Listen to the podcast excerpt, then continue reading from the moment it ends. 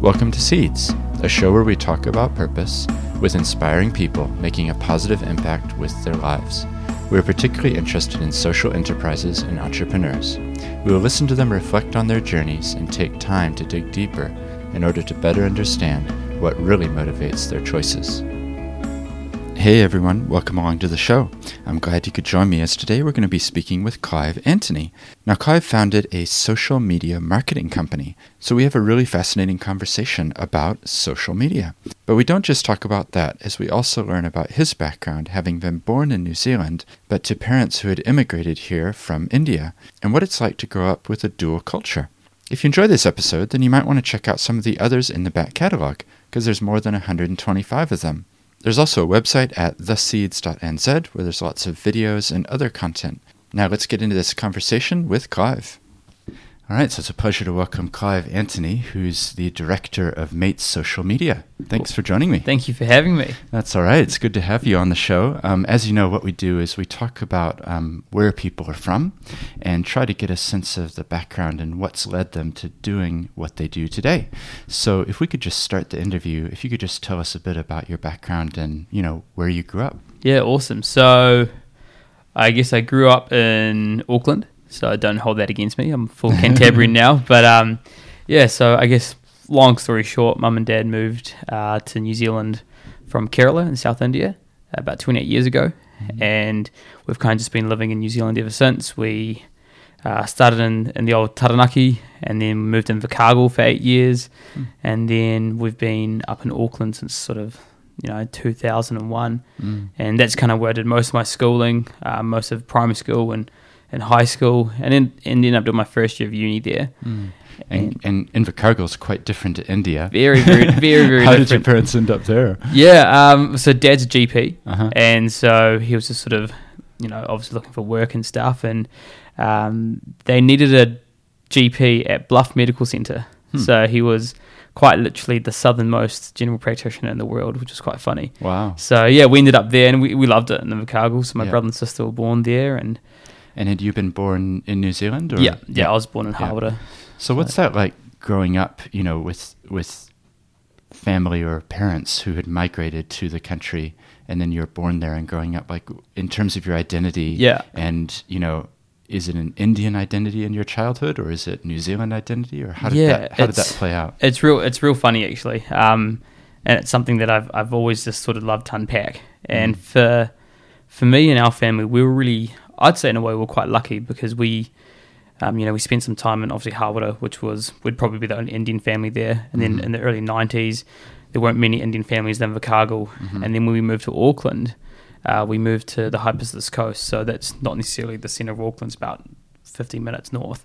Um, so we've always been around just predominantly sort of like towns where um, there weren't many other Indians around, mm. um, and in a way, it was it was cool uh, it's just obviously the thickest Kiwi accent you ever hear. If you heard yeah. me on the phone, you wouldn't, you know, you wouldn't know it. And then, but at the same time, mum and dad, um, they really instilled in us all of our Malayali culture, so mm. um, our South Indian culture. So uh, I'm a little bit lazy. I can't speak it uh, Malayalam, which is our mother tongue, very well, but I can understand it fluently. So mm. it gets to the point where mum and dad will speak in Malayalam to me, and I'll just reply in English. But um, mm. yeah. And what was it that had taken them from India to New Zealand? Like, yeah, just just opportunities. Mm-hmm. You know, I think you know they were they're sort of sort of adventurers in themselves. So mum moved here when she was 25, and yeah, just sort of the sense of adventure, wanting to bit opportunities for their families, and you know, obviously their future family and stuff like that. So yeah, New Zealand is somewhere that a lot of people in South India really look to, mm. um, and it's yeah, just the opportunity that was there for them. So they really just grasped it by both hands and just took everything they did in front of them. Mm. And what were the elements from India that, that were brought with you? I guess you mentioned that they, you know, the cultural side of things. Yeah. Like, what were some of the key things? Uh, I think just the focus of family and how important you know family is to, to sort of an Indian culture and, and environment. Mm. Uh, there's a lot of sort of respect and everything that goes on. So, yeah, just the sort of core sort of family and traditional sort of family values mm-hmm. um, that you have because you know back home in India you it gets you have multi generational households. So usually the youngest uh, male um, usually would sort of stay. You know, they'd get married and have their own family, but then they'd take in the parent the, the appearance as well. Right. So, and it's pretty common over there to have multi generational homes of just people living with, you know, their grandparents or great grandparents and their grandchildren all within the same household. Yeah. And you know, there's really cool sort of synergies and things that you can learn from from those type of families and stuff. So, we were really used to my grandma coming to New Zealand every two years for nine months Right. um, and just so just you sort got to know her pretty well then. yeah, you got to know her really well, Yeah. and um, she can't speak English. She can only speak Malayalam, so we're fo- you know forced to sort of speak the language and stuff, and that was really Uh-huh. cool. So she's here right now. Actually, she's she's here until December, which is pretty sweet. So Oh, yeah, right. yeah, Yeah. that's good fun. Yeah. It's amazing when you think about the culture that we're in, you know, just New Zealand culture. It is very much, you know, get to 18 or whatever, and then you're off. Yeah. You know, you're off to study or work Yeah. or whatever. And, um, and equally, when you come to retire or, you know, like you're older, older, it's very uncommon to, to say, right, move back in with me. Yeah.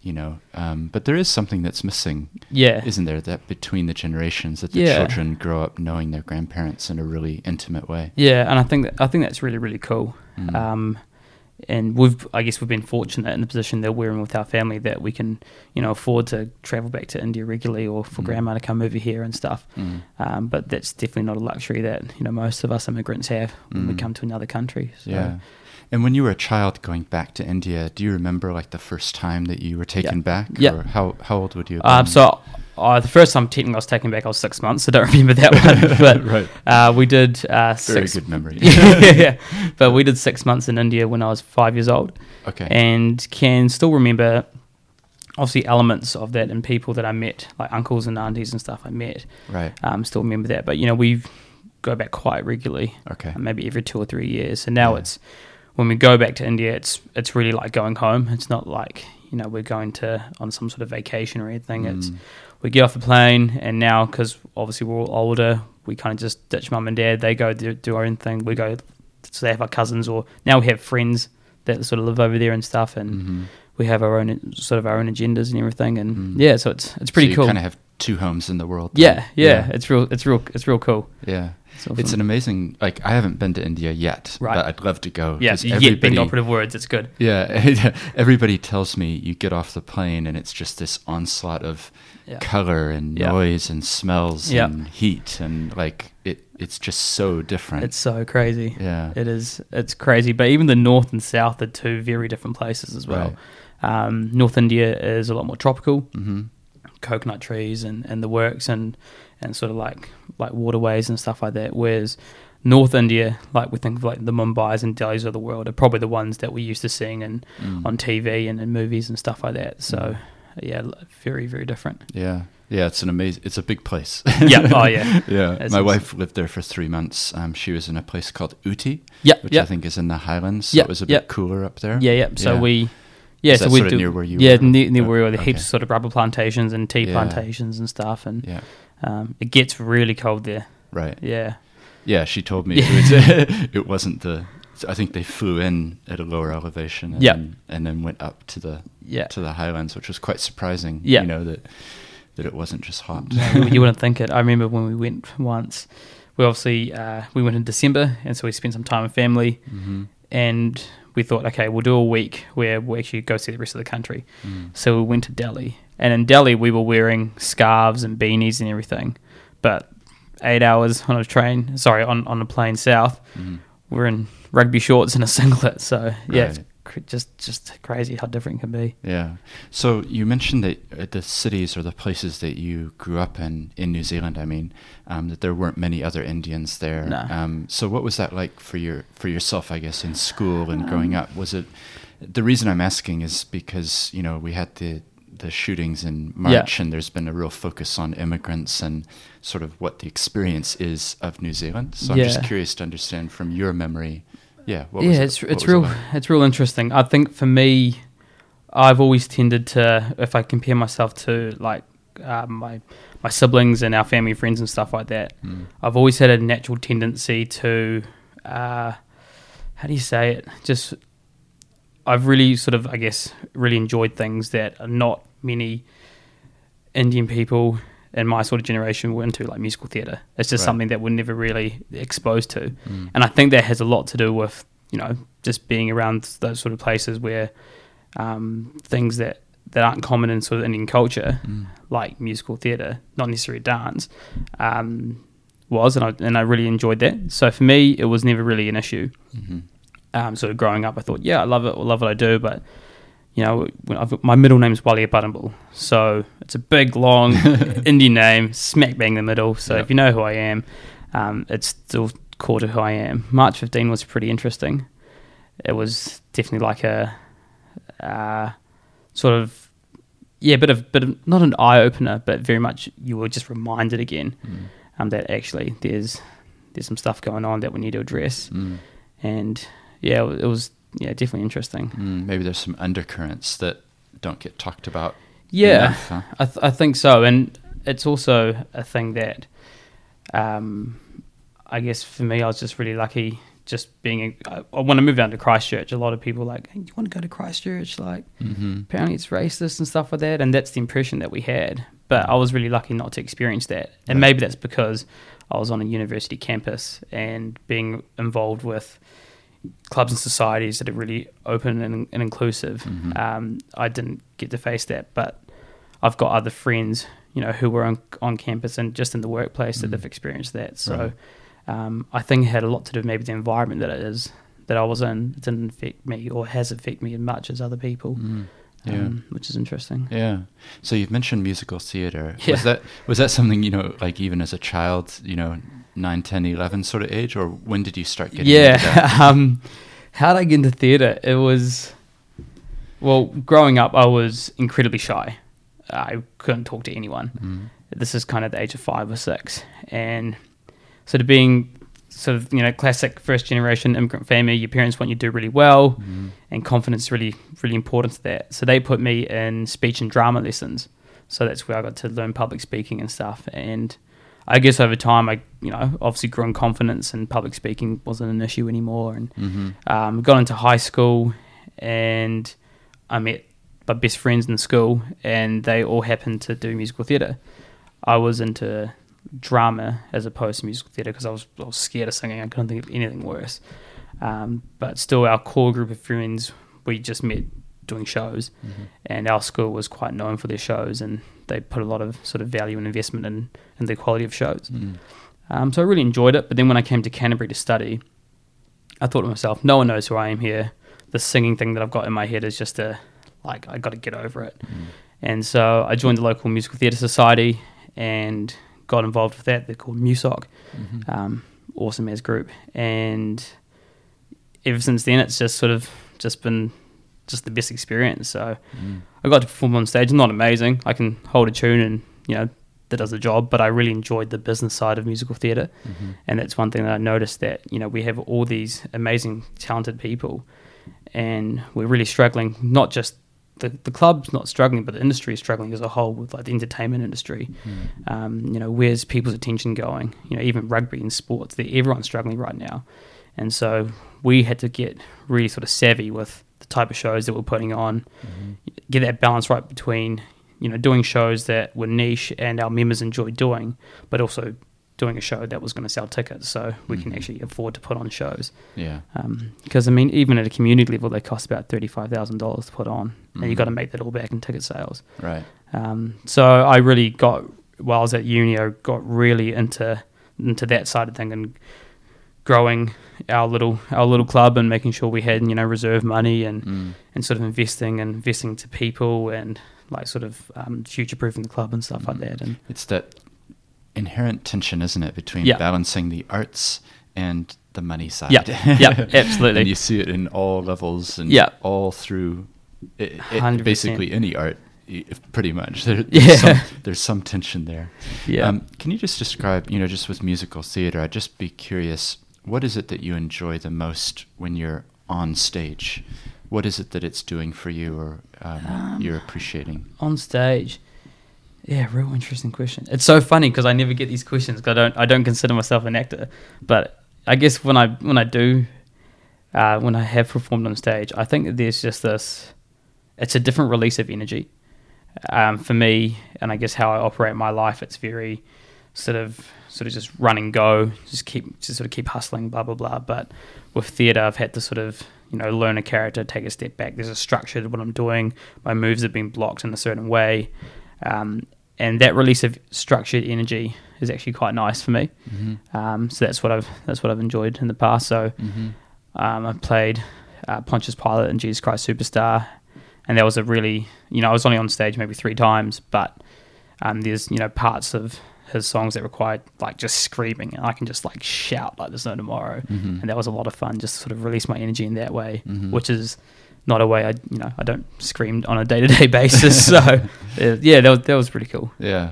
It's interesting because I've interviewed other people who've been into drama. There's a guy in particular, Peter Wells. I don't know if you know him. No. He's at Otaku Orchard. But we I was talking with him about dance Yeah, and the the feeling um, that he has, you know, on stage, and the connection with the audience as Yeah. well. You know that it's a two way thing. Definitely. It's not just I'm here performing. Yeah. There's there's a give and a take. yeah, And I- absolutely. I've spoken. I think it was Reuben Bijl as well uh, from Smudge Apps. He was talking about playing the piano okay, yeah, and sort of that that feeling of the crowd is there. Like it, it would be. It wouldn't be the same if you were in a room on your No, own playing exactly. the piano. Yeah. The dynamic of the the other people in the room Yeah. appreciating as well. Yeah, definitely, definitely. But I mean, in saying that, and it sounds really weird, but I got that same kick out of being a producer for a show or being the president of the club or something like that. And for me, that kick was actually speaking to punters at the end of the show and sort of saying thanks, hope you enjoyed the show, and just standing at the door and just just getting feedback and stuff Mhm. like that. Um, you know, shows and not just musical theatre, but music and anything. You know, you've you've been given the license to Yeah. take people away and let them use their imagination for you know an hour, two, three hours, Mm. um, and that's a real privilege. Yeah. And so yeah, yeah, I really enjoy that. Yeah. Oh, that's great. So you did end up in, in Christchurch. Yep. So just talk us through, I guess, in your high school years, what sort of things you were enjoying, and then how did you make a decision to, to come here? Oh, it's so random. So basically, uh, at school, I was convinced that I was going to be a doctor. I was just convinced. right. Well, your father was a yeah, president. dad, dad, dad's GP. Uh, uh, when I looked to my mum's side, her brother and husband, and now all their three kids, they're all doctors as well. And um, it was yeah, just sort of where There's I wanted to go. history. Yeah, and it wasn't. There was no pressure to be a doctor. It's just I thought this is something I want to do. hmm Uh, and then we're going through school. And I got into year thirteen, and I did.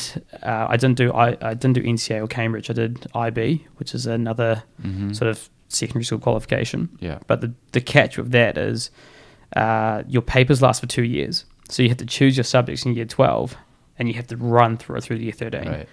It's more like the English system. It sounds like. Yeah, yeah, I think so. They in their sixth and seventh form, or what used to be called sixth or seventh form, they would choose two. Yeah. So it's international baccalaureate. yes, that's right? right. Yeah, that's yeah, it. So, you know, I chose all the science subjects, Right. and then I got halfway through year thirty. I'm like, actually, I'm really bad at this, and it was too late to back out. So, Oh, I see. so I finished school with uh, with science, and then I thought, well, what am I going to do next? I see. And obviously enjoyed the theatre. hmm You know, obviously confidence, public speaking, and my parents were like, well, how about law?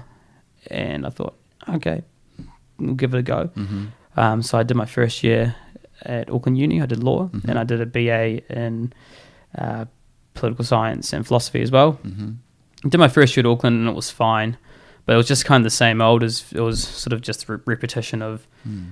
there was nothing new.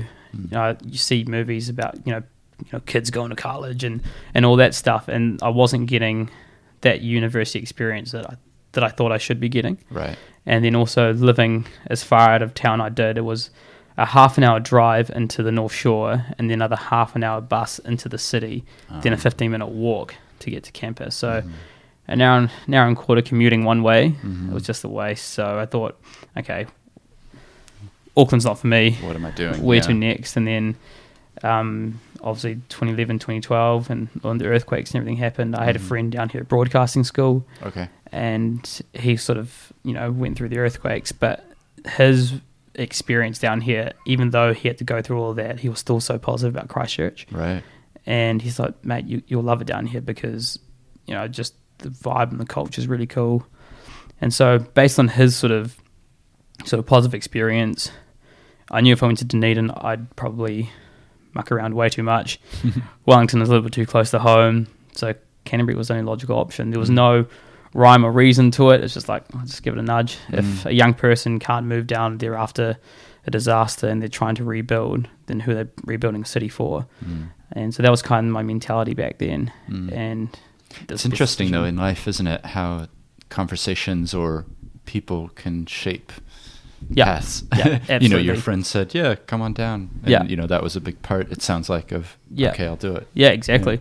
And I, I've to be honest, I kind of forgot that the University of Canterbury was a thing. Mm. Yeah, It just you, you you hear the name when you're at school when they're all coming and you know presenting to your classes and stuff, but Yeah. you kind of just forgot about it. I like I forgot that UC was in Christchurch, like that that alignment wasn't there. hmm Um, but I'm so glad I did. It was it's moving down to Canterbury back Mm. in 2012 is yeah just I, what I'm doing now. I would never have thought I'd been doing, Mm. and it's purely because I came down here. Yeah.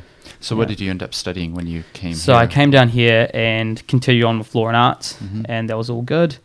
And I went to the Halls of residence, so I got to meet you know other people coming to Christchurch for the first time and other locals and stuff. Yep. Got involved in the musical theatre thing, and yeah, I kept on carrying through that. And I got about three years into law school, and realised I couldn't stand it. like I was like, I mean, I was scoring all right, but I just really wasn't enjoying it. Yeah. And so I thought, nah, maybe I need to sort of take a bit of a break and just carry on with my BA, but just sort of find something else to do. hmm So I ended up taking a job at Huffer, which is like a New Zealand clothing label, Mhm. and ended up managing their store out in Hornby. Right. So I was working full time out there, and I was I was studying my BA, and I always get my years wrong, but I'm pretty sure it's 2015. Yeah, let's hope it adds up at the end. Yeah. It 2015, and got to the end of the year, and They I often had little maps of New Zealand and things. yeah yeah that's days, the one. right? So they got real famous. circles, Yeah. they got real famous because I think it was uh, Orlando Bloom Oh, okay. wore one of their T-shirts. Right. That helps. Yeah, that, that's, that's ideal. like, time, yeah, exactly. It was the red carpet in Wellington like way I back in the day. Yeah. Um, yeah. But really cool, really cool brand and really cool company, and it was cool just to be part of because I really I enjoy fashion, but it was really cool to be part of a New Zealand fashion business that was Mhm. that was doing pretty well, Mhm. and I got to manage your store in Christchurch, and yeah, got to sort of just play around and have a bit of responsibility, Mhm. uh, looking after that store, and making sure we're reaching our budgets and sorry our targets and stuff. Mhm. So that was really cool. And then then we that store just I think because of where it was in the city, they wanted to move back into town at some point. We all uh, they we all got made redundant, so I was looking for another job. And at this point, I got given a job. Well, I interviewed for a job with Karma Cola. Mhm. So they're like a fair trade and organic uh, soft drink Yep. brand. And I didn't know much about the fair trade business model, but when I started doing sales for them, I just fell in love with it because I'd never been exposed to it before. And for me, it was just mind blowing that you could create a product that, you know, really pays fair wages to developing nations and they're doing all this amazing stuff, Mm. still turn a profit and just, just absolutely smash it in, in the business world and just destroy normal competitors. And for me, I was like, the social enterprise business model Mm. just makes so much sense. Mm. And I was just, and I loved it. It was the easiest sell ever to go to a cafe, be like, hey, like, this is our drinks. One, they taste awesome. Two, you're literally helping change the world and like changing people's lives overseas. And three, it's actually cheaper than other competitors as well. So like, bang, bang, bang Right. and it was just it was such an easy job. Like you go in there and it was great. So um, I really enjoyed it, and it got me thinking. Actually, this is something that I want to pursue and do myself. hmm And I kind of thought of it for a while. I was like, oh, what could we do here? And then I thought, well, what do I? I I never considered myself getting into business or anything like that. Uh, But I thought, well, there could be an opportunity here. And what do I really enjoy? Mm. Fashion. That's the last thing I was used to hmm and then the social enterprise business model. And I actually couldn't find many brands at that point that were sort of that, that were a social enterprise in the streetwear sort of game. hmm And I'm like, oh, that could be an opening there. And then I talked to my girlfriend about it, and she's just super supportive of everything, and she loves giving things a nudge as well. She's like, yeah, let's do something. hmm And then one of our good friends, Jess, she's like an amazing artist. And so we talked to her about it. And we're like, oh, yeah, let's do this. Mm. And then, literally, out of that conversation, next thing you know, we started our own clothing label, which was pretty hectic. And um, it was yeah, it was social enterprise to its core. So we So what was the name? this is called Mallu, M A L L U. Yeah. So literally that was uh, just to pay homage to my to my heritage. Right. So like I said Was that earlier, at University of UCE? Where is it yeah. So, involved there? so I was involved in UCE. Okay. Yeah. Yeah. Um, so yeah, Mallu is basically the nickname for somebody who is from Kerala and speak Malayalam. Ah, And so that's what we thought, you know, let's tie in tie in all of that because our t shirts came from India.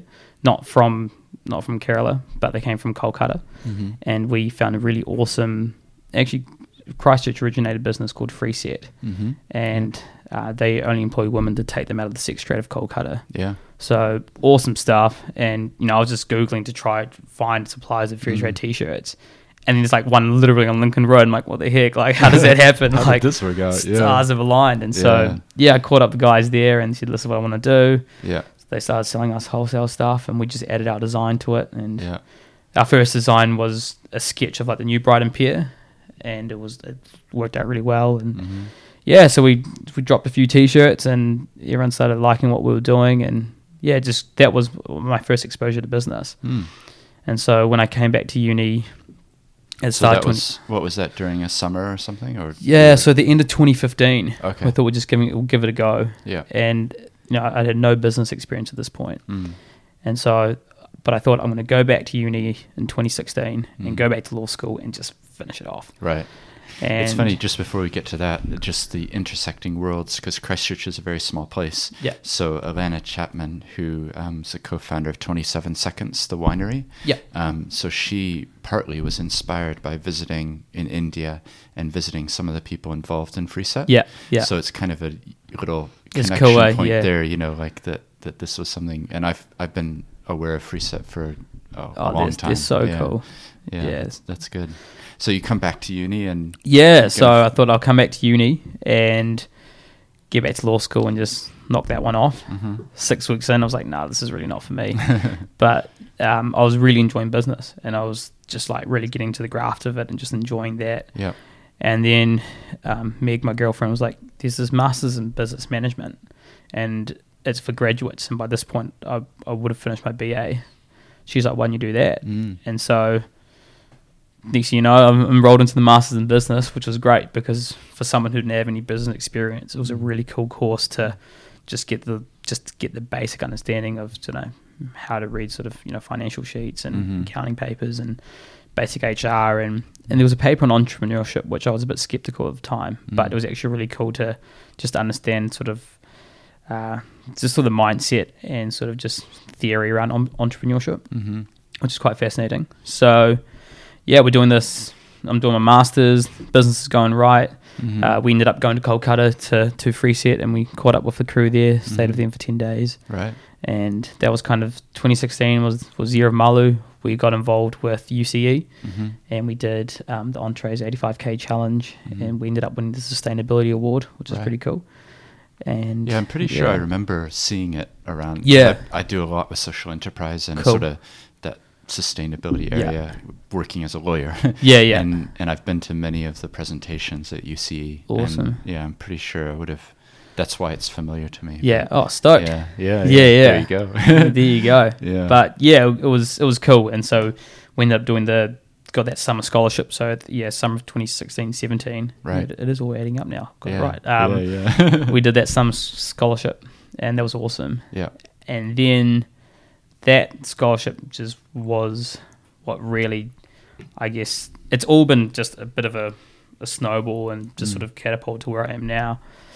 And that that whole exposure to that summer startups course, um, UC found out about what we were doing, Mm-hmm.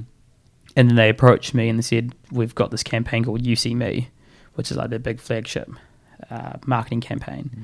and we're like, we'd love to take a photo of you and tell the story of Mallu as part of our marketing." Okay. I was like, "Yeah, sweet as, Yeah. take a photo, gets Mallu's brand out there." Yeah, like, I'm publicity. Yeah, I'm stoked. I'm stoked. And then so I did that, did my photo, and it was all good. And then so a month later, hadn't heard much about it. They just said, "Oh yeah, here's your photo," and I saw it. I'm like, "Oh yeah, it's fine." And then I woke up one morning. So this is about halfway through 2017. I woke up one morning and I get a Snapchat from a friend, and my photo is on the side of the airport on like this five story tall billboard. I was like, what the heck? like, what is going on? And yeah, I just ended up being one of the, I guess, one of the posted people for UC, Uh-huh. Which was pretty funny. Yeah. And then so they asked me to do uh, some radio stuff for them as well. Mhm. And so I was like, yeah, sweet. I'll, I'll do it. Like, be a bit of fun. I've never done radio before. Give it a go. Mhm. And so I went to this radio interview, um, this radio recording, and then the marketing manager for UC was there. And we finished up and it was all good. And then she asked me very casually, she's like, Oh, do you know any graduates that are looking for a job? We've got um, a three month sort of um, employment space that we need because our marketing coordinator's away Mm. for three months. And I was like, oh, yeah, I'll do it. I'm not a graduate, but I've only got nine hours of contact a week. And she was like, yeah, sweet. So interviewed and Mhm. got the role. And so next thing you know, I'm the new marketing coordinator for UC for three months. And I was never done marketing before. My only exposure to marketing was uh, doing social media to sell tickets for musical theatre because I'm still Mhm. doing that throughout all this. And then obviously with Mallu, like selling our t-shirts or building a brand Mhm. online and stuff. So anything I learn about marketing is all quite organic and just out of just Mm. out of interest and just YouTubing stuff and, and Mm. learning. It's often the best way, though, isn't it? Yeah, Yeah. yeah, definitely. And then like necessity is mother of invention, right? So Mm. when your back's against the wall, you gotta you gotta figure it out. So yeah, I loved it. So I started working for UC for three months, and it was really cool to work in like a like a corporate environment. And UC are really really cool, like uh, awesome employers Mm. and a really cool team. And for me, it was awesome because you've got this UC marketing team who are really good at what they do, but then now they had a current student in their team as well. And so the access that they had from me telling them, oh, this is an event happening on campus, or this is a really cool thing that some students are doing, um, it was a new level of insight for them. I see. And so there was some really good synergies going on, and really enjoyed being part of that team. Mm. And so that kind of kicked on through, and um, my three months came to an end Mhm. and at this point I had to do to finish off my masters I had to do an internship um, just to, to do it somewhere and I really enjoyed marketing at this point I was like wow Mm. awesome and so I got in touch with the agency that UC uses for their media buying so to book the billboard space and like book the bu- backs of the buses and the street furniture and stuff Mhm. and obviously we we meet with them as UC on a regular basis. So I called up uh, Stacey, who works at the media department, which is an agency in town. Mhm. I said, "Hey, Stace, I need an internship. Um, can I come hang out with you guys for three months?" She's like, "Yep, go for gold." And um, so next thing you know, I'm interning at a media agency. So I've just gone from in-house UC marketing to, you know, being in, being being an agency for Mm. UC. So Mhm. I was still in and amongst those conversations, but just on a different side of the table. Really interesting, really fascinating to learn another side of marketing, which I had no exposure to before Mm. and I started to really enjoy it. And we're getting towards the end of the internship, so this is the end of 2017. And I'm thinking to myself, okay, I've got my got my masters coming up to graduate. What am I going to do next? Mallu's ticking along, but it's definitely not to the point where we can, um, you know, where we can pay wages for myself, Meg Mm. and Jess to to keep going. It's still very much a side hustle. So I had to figure out what I wanted to do. And I think at this point, just being exposed to all that business and just all that sort of entrepreneurship stuff, I think my gut was telling me I probably wouldn't want to be working for someone. I want to work for myself if I can. Mhm. And I was sitting in a meeting with UC marketing with the media department and just one of our casual, you know, weekly WIPs. And one of the guys from UC marketing made a real s- sort of offhand comment. It wasn't directed at me. It was just sort of just into thin air. And he said, "You know what? We need more video in 2018." And it just really stuck with me for some reason. I don't know why. And I was like, "They need more video." Mm. And I enjoy video, but I know friends and people who are really good at making videos, whether it be travel videos and stuff like that. And they're on campus. They understand UC culture. Mm. There must be something in this that we can make it work and it kind of just sat with me for about a week or two and I talked to some f- few people about it. I'm like, am I like making crap up here? Or was like, is there something I can do here? And just really encouraged to sort of explore that idea. And then I went to I went to the marketing manager at UC and I said, look, I know a couple of weeks ago you said you've got this idea for video next year. I think I've got a solution. Mm.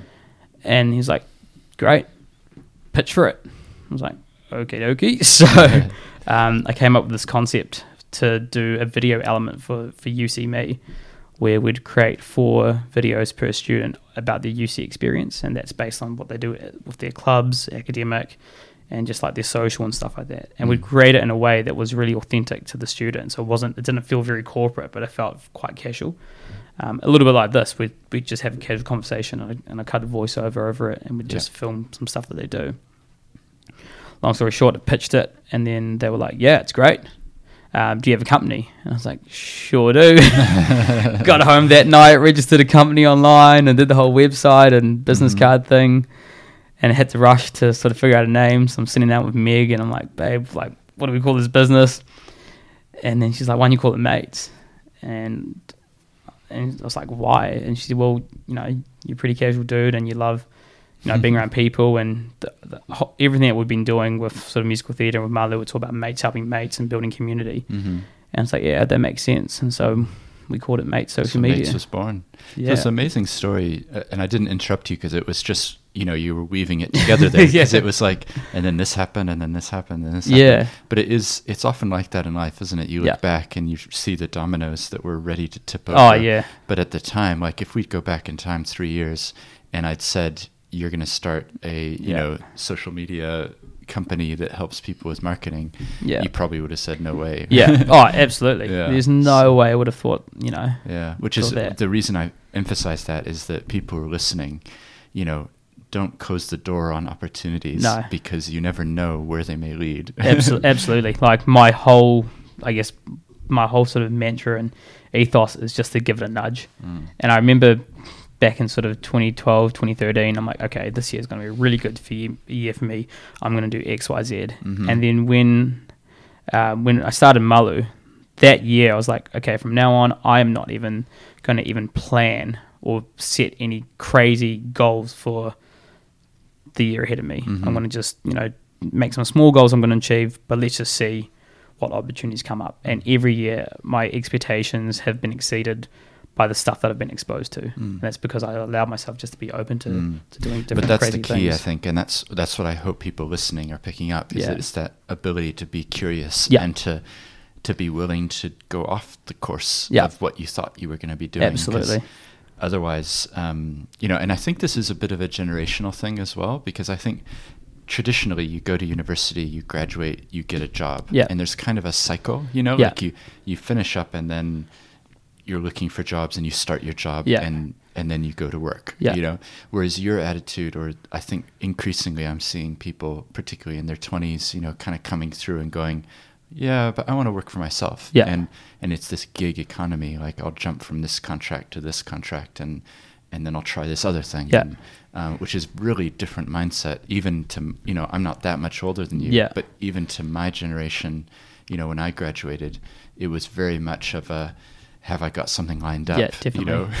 Definitely. I think it's interesting because I mean, for me, I think about how long I was at uni for a long time, hmm and then you think to yourself, man, you've got this big student student loan, and I, I guess I don't know if it's the way the media portrays it, or maybe that's how most of my generation think about student loans and stuff like that. But it's it's, it's a scary amount of debt, Mhm. and you know, for me, you could say I went through university and I accumulated all that debt to what end of the day start my own business Mm.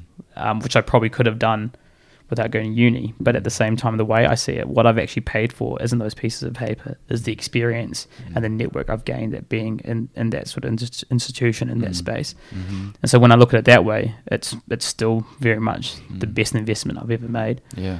Um, Well, what I'll do yeah. is sell you see that little clip of your audio.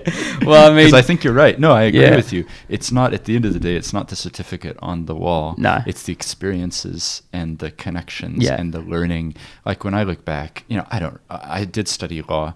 I don't remember the cases. Yeah. you know, I remember some of the highlight cases. Donoghue and Stevens. Yeah, yeah, classic, famous ones. You know, but I don't. I don't remember the the I memorized them at the time. Criminal law, you Yeah. know, like I knew a lot of cases. But the point is, it's more about the experience and the 100%. and the challenging yourself and all that Definitely. Yeah. Definitely. Um, I mean, yeah, I guess UC still a client, so I guess I'm I'm in and amongst their marketing stuff. So Yeah. yeah, I, I love it, and it's and f- you know it's it's cool because you know they say these things that you know they want to you know, back their graduates and stuff like that. And, you know, And you see the reality and you it. see the reality of the, know, Mm. that they've trusted me and my agency now, which is, you know, there's four of us working full time, hmm all UC graduates. Mhm. Um, So talk to that. me about the agency, but I'm not going to ask a typical question, which is what do you do? Because what I want to know is how could people improve their presence or the way that they present themselves to the market from your, you know, having dealt with different clients and things. What Yeah. are some basic things that people are just it's 101, but people Yeah. seem to get it wrong. No, so this is this is what I love because the reason why you know we're mates social media, not mates media, hmm is we can do all the other media stuff, but I'm really passionate about social media purely because it's different to any other advertising or marketing platform or whatever you want to call it. hmm Um, and the main difference is, is that social media is a two way street. So if you look at a you know a billboard or back of a bus or something, and there's you know there's a piece of advertisement or a message, Mm. you know they can give you a message, but you can't tell the brand how you feel about that message. Mhm. The worst thing you could do is you could throw an egg at it. You know what I mean? But they wouldn't know that you've done that. Mhm. Social media is different. You see an ad or, or see a message online from a brand, and you don't like it or you love it, you can comment or you can you know you can like and you can react and stuff, Mhm. and that's crucial because now that's enforcing brands and personal brands or company brands or whatever to be honest and to be transparent and actually to build relationships with the audience. Mhm. And I think that's the real key thing, and that's what I love doing with the work that we do. Mm. Uh, we're not making glitzy ads for TV and stuff like that. That would be fun to do one day. Mm. But at the moment, a lot of the work that we do is real sort of testimonial based um, advertising. So it's using, you know, stories and people's experiences with that brand or how that's how that brand's affected them Mm. um, in a positive way, and just sharing their story. Mm.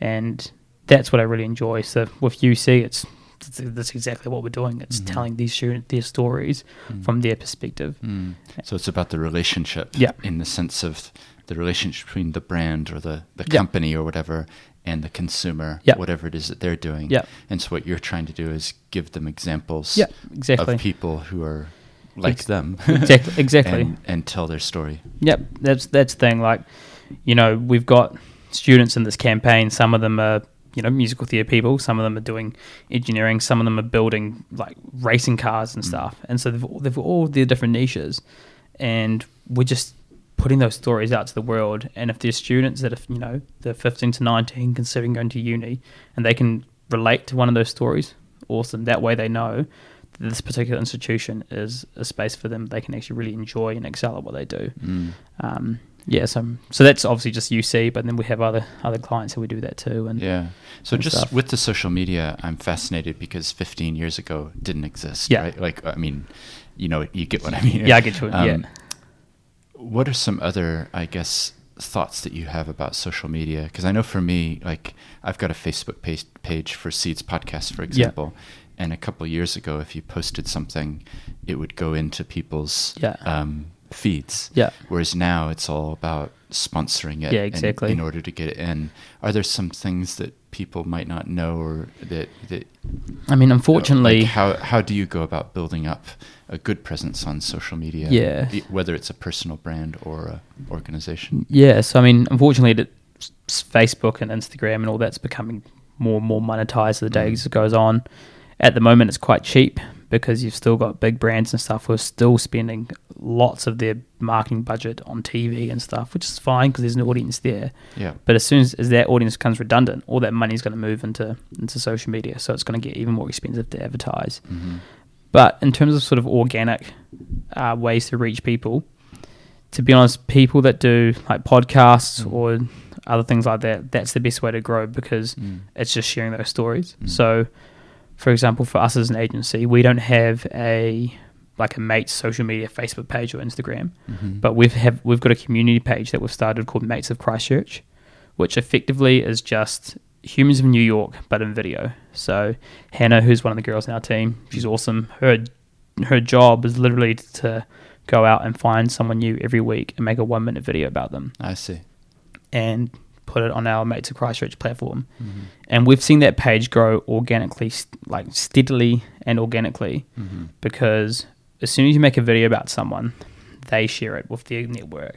And usually, maybe there's like a rate of maybe 20, 30% of, of their network will go like our page. I see. And if we're going out to different people and different networks every week, that's Yeah. how we grow. So it'd be similar to to Seed. You know, you're Yeah. going to different people when this goes live, and yeah, exactly. I'll share it, and people know about it and stuff. And Yeah. that's, well, that's my yeah. That's yeah. That's exactly how I operate because I figure the diverse range of people I'm Yeah. interviewing, I'll never reach the people that you know. Yeah.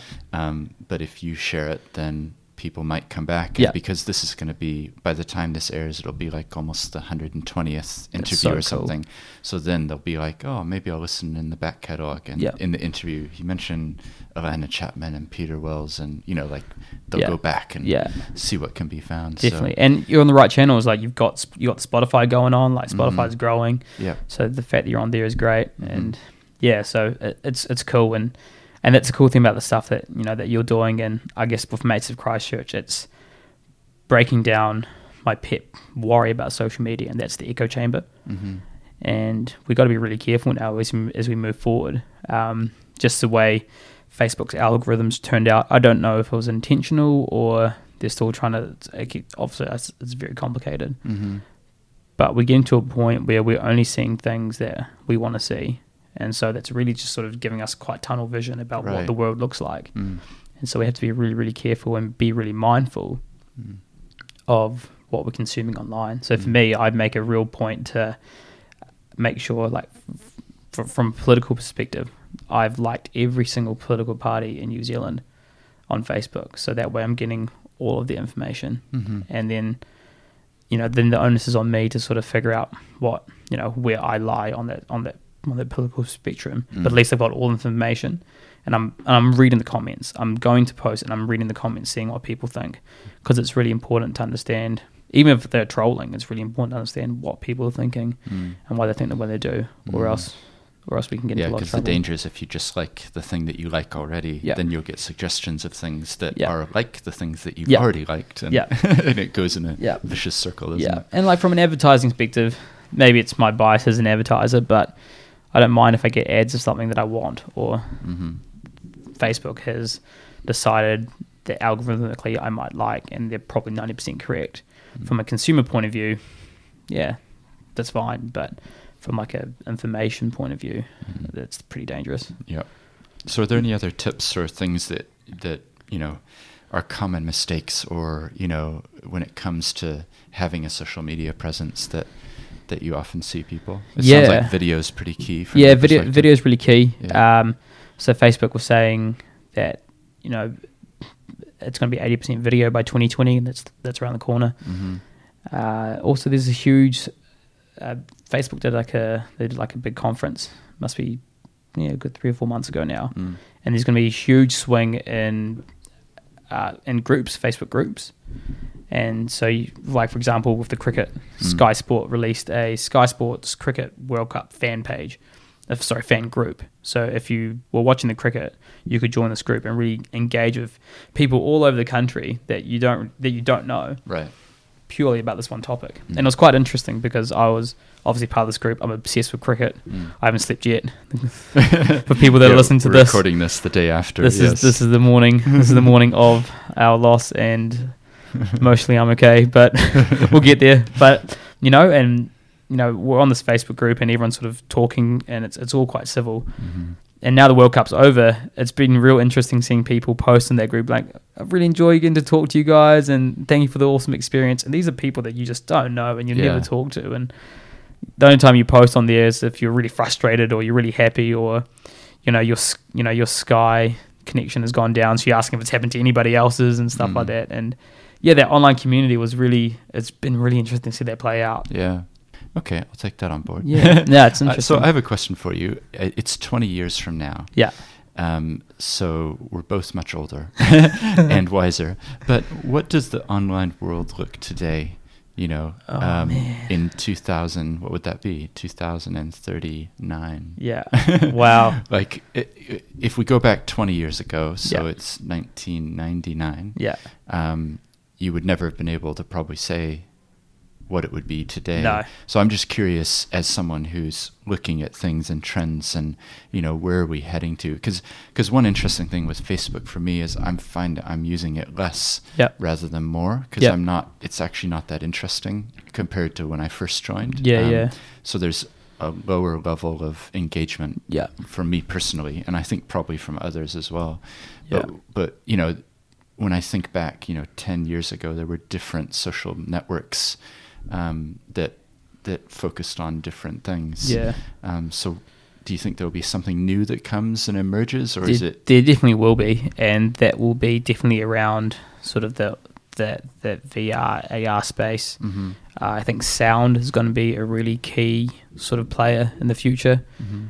Um, and what that's and like voice recognition. You're already seeing it now with you know with with not really Siri, Mhm. but with Alexa and Mhm. Google Home and all that sort of stuff. yeah, Um, we've got Google Home at our place, and it's you know, hey Google, turn on the heat pump, or you know, what's the weather today? It's literally what we ask Google every morning. What's the weather? Mhm. And it's, um, and I think that's going to play a lot more of a bigger role in that sort of voice recognition and Mhm. using voice to get things done as opposed Mhm. to looking at a screen. Yeah, because right now the device I'm holding up the iPhone, you know, it's Yeah. kind of we're wedded to that Yeah, right now. exactly. Yeah. Um, and then and then augmented reality, and and well, I guess we'll start with virtual reality. Mm. and then augmented reality is literally taking that and putting it into you know into into, into real life space Mhm. So i think that's where it's going to be Mm. uh, I, can't say i play too much in that space but there's i've got friends who are working some pretty cool projects in that space and Mm. yeah it, it looks insane Yeah, yeah. Well, it's always interesting to think of the future, and then Yeah. of course, a hundred years from now, when we're both gone, Yeah, like, what well, will it be like? what they say the singularity or something like that yeah, Well, the yeah. I mean, the funny thing about the podcast, of course, is that when it's recorded and released, it's out there. yeah And so it's very possible that my great great grandchildren, you Yeah. know, will listen to this one day and go, "Man, that that he they just had no idea." they got it so wrong i mean you look at back to the future right Yeah, like you know yeah. when it's not that long ago. when they go into you know in the movie they go into the future and there's the Mhm. hoverboards and stuff like that in 20 yeah. what's this in 2016 or something I think we it still was, don't have the yeah. hoverboard Yeah. you know so but you know, in that movie, they do go in and they've got like uh the equivalent of Skype video, which That's true, is yep. a pretty amazing Yeah. call back in the 1980s. Yep. To you know, um, and there's quite a few predictions that actually are pretty so they've got pretty it accurate. yeah, Yeah, my favorite one would have been the food one know, Right, how they take the the, little, pizza, the little uh, pizza yeah. that would have been that would have been a dream Yeah, maybe yeah. one day Yeah, if we're lucky yeah. Oh, that's good. So, um, is there anything else that you think you'd like to share? I guess about social media or some of the work that you're doing, Um, particularly keeping in mind we've got listeners who are involved in companies, organizations, all types of different people. What's some, I guess, helpful things that yeah they would enjoy? to be honest the most helpful thing it's not it's not best business practice but in terms of personal social media use what i found the most helpful thing that we can do for like our society Mm. and just people in general is think before we post Mhm. you know i think sometimes we get really we use social media as like our personal diary but the beauty of a diary is that it's personal and Right. social media is not personal Mm. um, once it's out there it's out there and that can be really damaging not just for yourself but also to the people around you as well Mhm. um, and that's one thing that I noticed with March 15 and stuff like that. People were, you know, they were commenting left, right, and center about things. And sometimes I thought to myself, if you waited maybe 10 more seconds to think about what you were saying, Right. There could have been like a lot less hurt out there. Mm. And so I think that's that's something that I took on board after after all of that. I was like, actually, I want to be really, just really positive of how I use social media Mm. and not, yeah, just be a bit more intentional about it. So Mm. it's better to have face to face conversations Mm. with people as opposed to just arguing with people online. Mm. It, it doesn't achieve anything, Yeah. in my opinion. Well, you remain anonymous, don't Yeah, you? You can exactly. hide behind that. You're that keyboard warrior. Yeah, yeah, it's not good. Um, can I just finish off by asking? You mentioned, you know, the clothing Yeah. and the karma cola Yeah. and the sort of social enterprise bent to those things. With mates, are you integrating some of those concepts into what you're doing, or I how does that play in? Yeah, it's funny because we. That's the thing with, with mates. It's like, how do you make a digital agency a Mhm. social enterprise? And I still don't know the answers to that. But Mhm. what I do know is, for me, I want to use this company just to sort of empower just the people around me. Mm-hmm. And for me, I really enjoy employing people. That's probably one thing I've realized in the past year where I've got to, you know, have a team and stuff like that. Mm-hmm. And my whole idea about employment is, for me, it's a privilege because you've got people that are trusting, you know, you with the, you know, with giving their salary and they can live out the life that they want and stuff. Um, so in terms of, I think for me, the whole idea around sort of fair trade and all those principles and stuff come through in mates Mm-hmm. and how I see myself as an employer, as a boss or a director or whatever. And I think that's kind of where Mates of Christchurch came in because it's our way of giving back to the community. Mm-hmm. It's, you know, the videos that we do on Mates of Christchurch is completely free. And for me to bring on Hannah to do that, she's a student as well at the same time. And, Mm-hmm. you know, it's part of her part time role when she's gaining new skills and stuff like that. I can do that because I'm in a position to, luckily, I'm in a, you know, in a position where I've got, you know, to space to build a business. So, Mm. Mates of Christchurch for me is that that community part of what we do. Mm-hmm. Um, we've got a few ideas of what we can do more in the future, but we're Mhm. going to have to grow a bit more first to get there. But yeah. I think just building a business that is just really community focused and wants to help out as much as you can, Yeah. um, that's the main thing. Yeah. Oh, that's good. Yeah. By the time this airs, um, I'll have interviewed, or uh, it's coming out tomorrow, a guy named Israel Cooper. So he founded a group called, Yeah. they've just rebranded to Home. So, they, they yeah. were Build Tech. Um, Yeah. But we spent an hour talking about his business.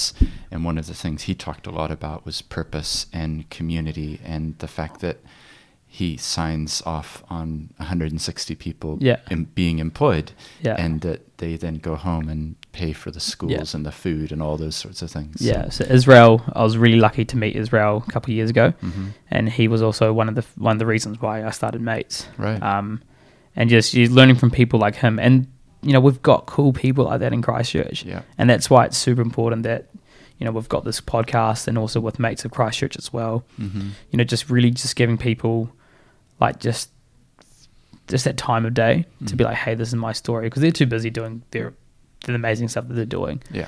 And so, from yeah, from Mates of Pro- Christchurch perspective, for us to make a video about them for a minute and just honoring them Mm. and be like, hey, this is your one minute, and we're going to honor you with that. That's kind of what we want to achieve with it. Yeah. Oh, that's good.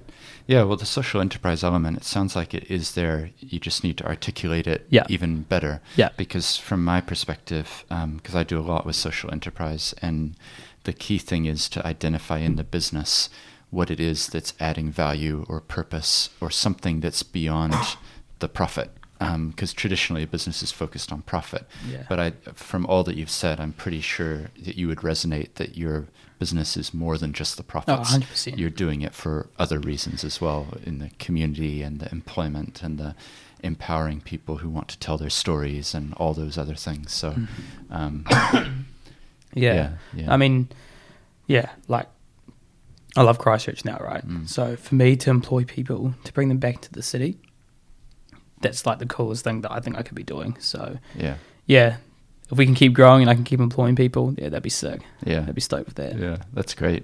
Well, this is going to be longer than a minute, but um, people do have to mow the lawns and go for runs Yep. and in the car. So hopefully they'll listen to your story. Yeah, um, the aim is that the, these conversations are like seeds that, that they can go out and hopefully people can get inspiration and maybe something will grow. So Yeah. um, thanks very much for coming No, on the thank show. you for having Appreciate me. it. Yeah, It's no problem. Um, yeah, and we'll watch the space. Cool. Thank you. No problem. Well, I do hope you enjoyed that interview with Clive. I know for me there were several things that stood out, in particular those tips about social media and marketing. I thought they were really helpful, and certainly for me, I've started adopting some of them, including doing more videos of interviews. And that's a direct result of this interview with Clive. If you enjoyed it, then consider leaving a rating and review and telling your friends about the show. Until next time.